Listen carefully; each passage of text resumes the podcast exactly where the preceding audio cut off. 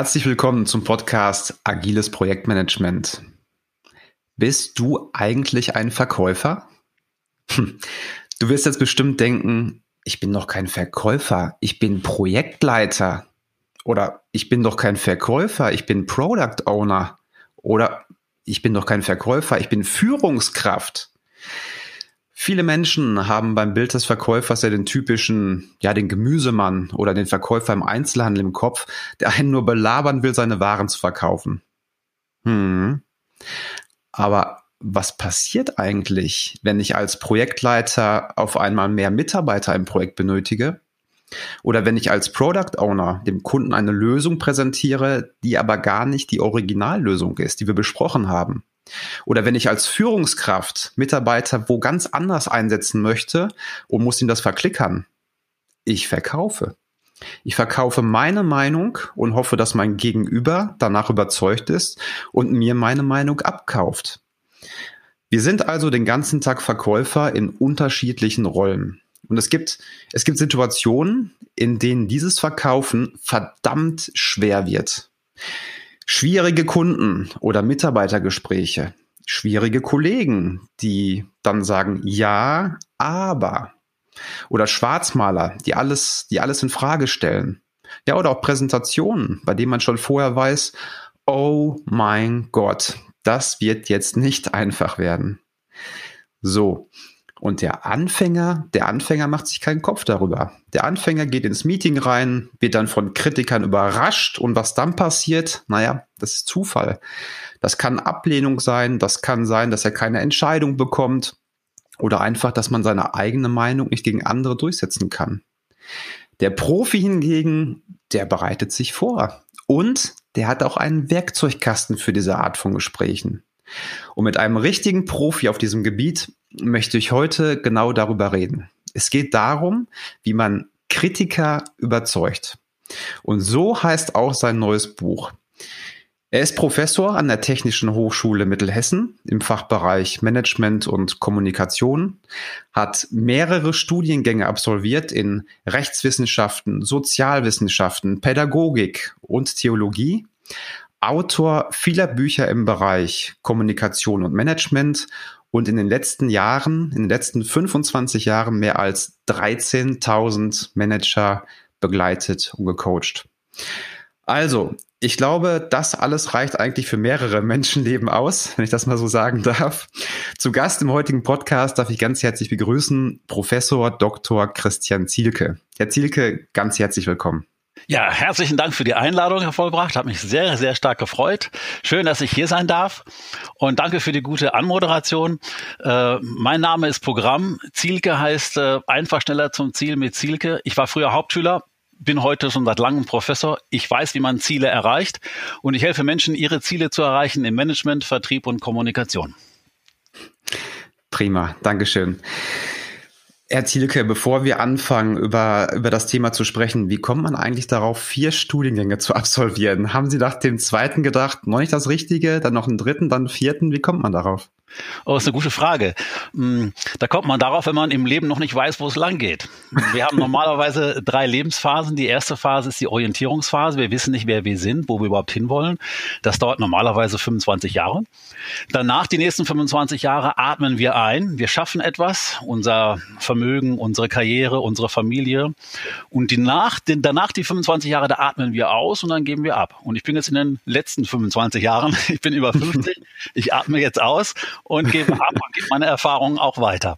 Das heißt, ähm, ich wusste damals noch nicht, was machst du mit deinem Leben? Ich hatte so viele Träume gehabt, Journalismus, irgendwie äh, unterwegs sein. Und dann dachte ich mir, hm, wirst du Lehrer, da hast du wenig zu tun und hast immer recht. Und ähm, dann, als ich damals anfing ähm, zu studieren, dann war die Lehrerschwemme und dann hieß es hm, hm, hm, sehr, sehr schwierig. Und da sagte mein Vater, du hast nur zwei Möglichkeiten. Entweder du machst BWL, oder Jura. Und BWL, ich kann nicht rechnen, also blieb nur Jura übrig und der Mann hatte recht. Mit Jura kann man überall hin und da bin ich überall hingekommen, wo ich hin wollte. spannend, spannend, Dankeschön.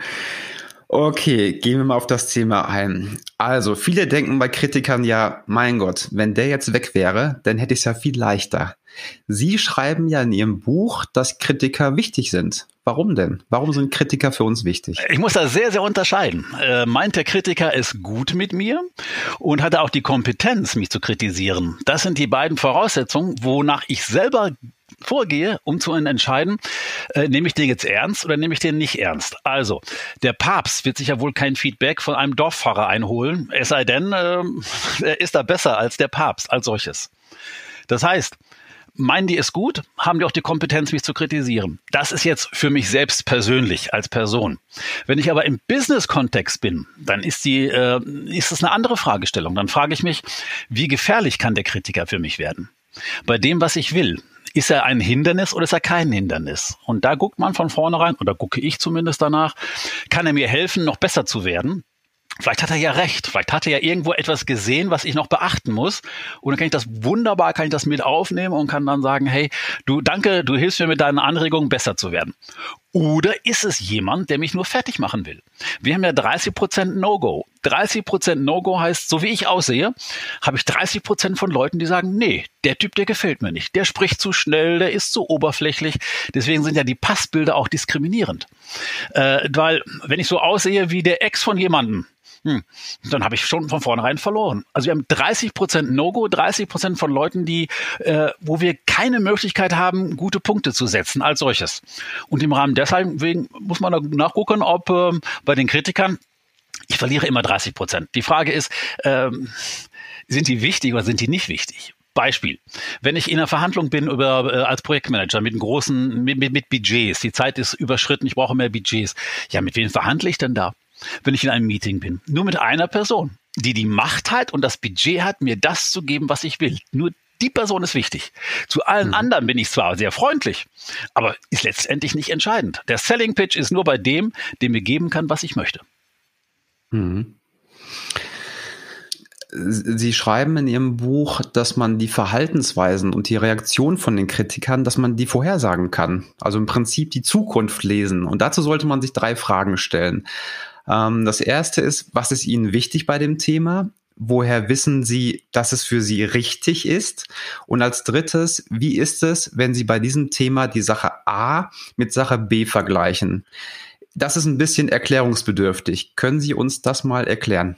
Ja, also weil, die, die, weil kein Mensch diese Fragen versteht, ist es wichtig, diese Fragen zu stellen, weil keiner ähm, weiß, was damit los ist.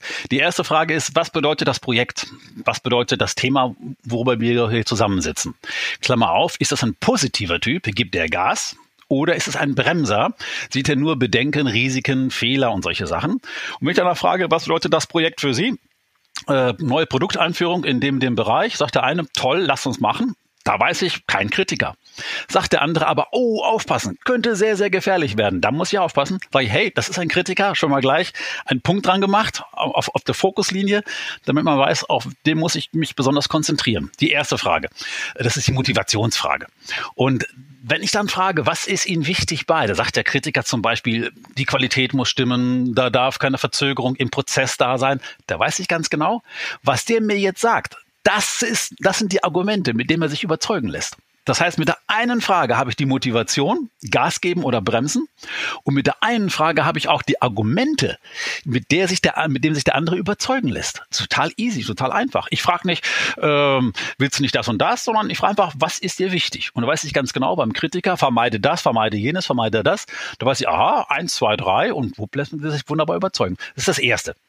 Äh, die Motivation. Das Zweite ist, ich will ja von dem eine Entscheidung haben. Das heißt, ich brauche von dem ein Go. Mehr Budget, mehr, mehr, mehr Zeit, mehr Mitarbeiter, mehr Geld. Und äh, da muss ich wissen, wie der entscheidet. Da gibt's Leute, die entscheiden nur nach allen anderen. Das heißt, sie sagen, Benchmark, was hat sich bewährt? Danach gehe ich. Dann, dem sage ich dann, pass auf, das ist total bewährt. Kollege Müller, Meier, die machen das auch schon.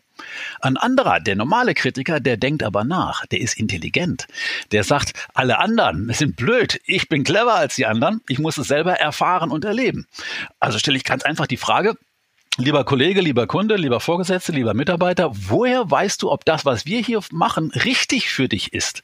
Der eine sagt, gib mir Benchmarks, dann gebe ich Benchmarks. Und der andere, der gefährliche, sagt, ähm, ich muss das selber ausprobieren. Gib mir etwas, äh, damit ich es selber erfahren, erleben und, äh, und äh, ertasten kann als solches. Und da muss ich aufpassen. Dem darf ich keine Vorschriften machen. Da muss ich, wenn es geht, ihn immer offen eine Möglichkeit geben, selber eine Erfahrung zu machen, damit er selber entscheiden kann. Deswegen gibt es dafür Formulierungen, ich bin Hyp unter anderem auch Hypnotherapeut. Äh, aus der mhm. Hypnotherapie gibt es Formulierungen, äh, wo keiner Nein sagen kann. Versuchen Sie mal mhm. Nein zu sagen. Also, ich mache jetzt drei Formulierungen, versuchen Sie mal Nein zu sagen. Ob das, was ich jetzt sage, das, was Sie jetzt hören, ob das richtig ist oder nicht, mhm. müssen Sie selber entscheiden, wenn Sie möchten. Oder das letzte ist das Paradoxe. Das Oder mache ich nur, wenn einer dann noch dumm guckt. Dann mache ich das Oder, weil es gibt in der Therapie gibt es ähm, ähm, Leute, die immer widersprechen. Also es gibt Mitarbeiter, Vorgesetzte, die sagen immer das Gegenteil. Ich meine jetzt nicht nur die Betriebsräte, die politisch äh, eine bestimmte Meinung vertreten müssen, sondern immer die widersprechen, so wie ein kleines Kind. Mhm. Und Leute, die ins Gegenteil gehen, sind nur drei Prozent. Äh, da mache ich hinterher eine Provokation. Ich sage einfach, ob das, was hier ich erzähle, ob das stimmt oder nicht stimmt, müssen Sie entscheiden. Erste Jahr abholen. Wenn Sie mhm. möchten, das zweite Jahr abholen. Und wenn er dann noch doof guckt, dann sage ich, oder.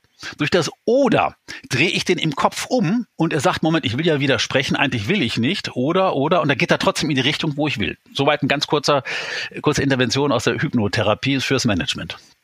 Und die andere Frage, die letzte Frage war, vergleiche mal A und B. Das brauche ich nicht so oft. Das brauche ich nur, ähm, wenn ich was vergleichen möchte, wenn ich sagen will, das ist genauso wie oder das ist anders als. Äh, wenn man sagt, vergleich mal deinen Urlaub, äh, letztes Mal und vorletztes Mal, wie ist das? Vergleich mal das Tool mit dem anderen Tool. Wie ist das? Und der ist in unserem Gehirn vorprogrammiert, entweder der Fokus auf das, was ähnlich ist, was gleich ist, oder der Fokus auf das, was verschieden ist, was besonders ist. Wenn ich das weiß, mache ich genau hirngerecht einen Vergleich. Ich sage bei den Gleichheitstypen, das ist so wie das, was du schon kennst. Deswegen mach das auch. Bei den mhm. Ungleichheitstypen, bei den intellektuellen Typen, da muss ich von vornherein sagen, hm, ganz, ganz anders, ganz, ganz verschieden, ganz, ganz individuell. Und je nach Jobprofil brauche ich auch Leute, die ungleich denken. Die ganzen Controller, die Sicherheitsleute, alle Finanzleute, die müssen immer ins Gegenteil gehen. Ich bin Rechtsanwalt. Ich muss doch äh, mich dann in, auf den Stuhl des anderen setzen und muss sagen, was sagt denn äh, mein Gegner von meinem Mandanten? Und das muss ich auch mal durchgehen als solches. Deswegen fragt man immer dann, vergleich mal A mit B, wie ist das? Wenn es ungleich ist, dann mache ich nur noch Vergleiche auf das, was verschieden ist. Und wupp, geht die Nachricht viel, viel besser durch. Mhm. Okay, macht Sinn. Das andere, was ich mache, ist, äh, es gibt bestimmte Typen. Ich habe über 13.000 Leute trainiert in der, in der letzten Zeit, in den letzten 25 Jahren. Ich habe äh, ein Gefühl für Typen bekommen. Und äh, aber ich kann Gesichter lesen. Gesichter lesen, das ist äh, auf der, aufgrund der Physiognomie, weiß ich, wie die Leute reagieren werden, in welchem Kontext. Mhm. Hat was zu tun mit total abgespaced. Ich habe zwei Jahre lang in Shaolin China gelebt, Shaolin-Mönchen. Okay. Und habe da eine besondere Meditationssachen gemacht und solche total abgespacede Sachen. Und seitdem äh, kann ich die Energien von Bildern lesen.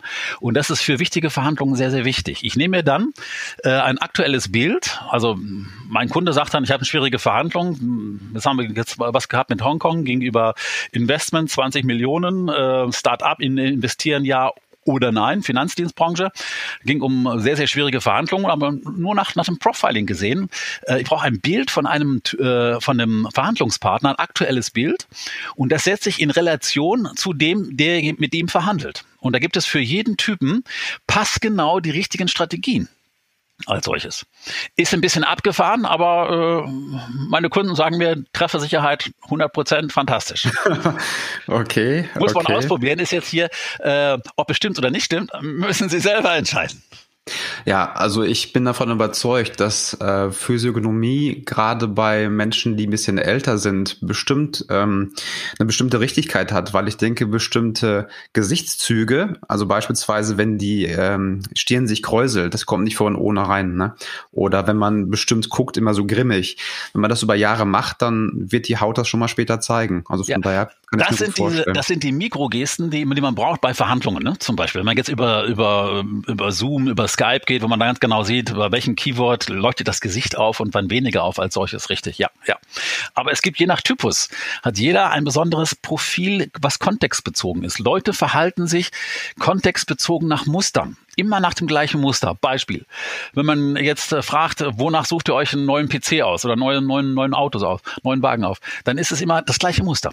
Komischerweise immer die gleichen Schritte bezogen auf Kontext, PC-Kauf, Autokauf, Urlaubskauf. Wenn man dieses Muster einmal entschlüsselt hat, dann kann man das einfach bedienen. Man muss das nur entschlüsseln mhm. können. Ja. Okay, das heißt entweder wahrscheinlich auf Sicherheit gehen oder auf andere Vorteile. Ja, okay. Oder? Ja, also warum also, kaufe ich, eine, ja, machen wir es äh, am Beispiel. Warum ja. kaufe ich mir ein Auto? Gut, da sage ich immer, ähm, erstes Semester Vertriebsmanagement, ganz einfach. Es gibt vier Schubladen, die immer funktionieren. Äh, der erste, der sich ein Auto kauft, ist Macht und Status als solches. Das ist der dynamische als solches. Der will Erfolg haben, der will schnell vorankommen. Für den kommen auch nur besondere Klassen in Betracht, Autoklassen als solches. Der zweite Typ im Management jetzt wichtig für die Controller, für die Projektmanager ist derjenige, der will Qualität haben, der will Technik haben, Technik durch Vorsprung, Audi als solches. Der andere will eher Porsche fahren oder Ferrari, dieser rote Typ als solches. Dann mhm. gibt's den Typen, den Kaffeetrinker, das ist derjenige, der Harmonie haben möchte, der Frieden haben möchte. Der fährt natürlich Volkswagen, ne? wie Wir-Gefühl mhm. als solches und umweltbewusst. Und der andere, äh, der ist kreativ, innovativ, der will etwas ganz ganz, ganz äh, trendihaftes, das ist der Lamborghini-Fahrer zum Beispiel. Ne? Also mhm. wir sind im Motorsport unterwegs. Mein Sohn ist Renningenieur, der arbeitet für, im, für den internationalen Motorsport. Und da kann man sofort klassifizieren, welcher Rennwagen passt zu welchem Typen als solches. Und Lamborghini zum mhm. Beispiel ist typisch für die kreativen Typen. Und äh, aber das ist jetzt nicht unser Klientel. Wir haben jetzt hier ein Klientel, was jetzt äh, nicht im Kreativbereich tätig ist, sondern in dem Bereich, wo etwas äh, geschaffen wird, wo äh, Qualität eine große Rolle spielt, wo verschiedene Bausteine zusammenzählen. Das ist nicht so die Kreativbranche, nicht Modebranche oder ähm, mhm.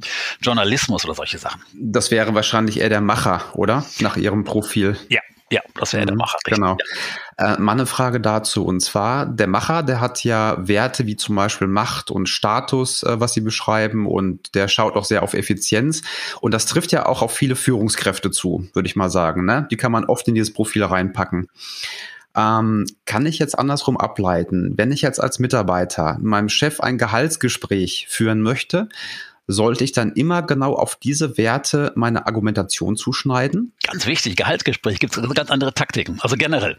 Eine Führungskraft muss Macher sein als solches, aber auch sozial umgänglich. Man muss sagen, also ist praktisch derjenige, der mit der Peitsche in der Hand, der Macher, zu den Herzen der Menschen spricht. Das ist dann der Soziale. Diese beiden Kombinationen brauche ich als solches, generell in der Führung. Beim Gehaltsgespräch ist es ganz, ganz anders. Gehaltsgespräch, da ist mein Chef äh, auch selber ein Sklave in dem System. Das heißt, er muss erstmal selber Geld freikriegen als solches. Er kann Geld freikriegen, weil es sein Budget ist. Das wissen die wenigsten. Also ganz kurz, mhm. ein Tipp für alle, die mehr Geld haben wollen.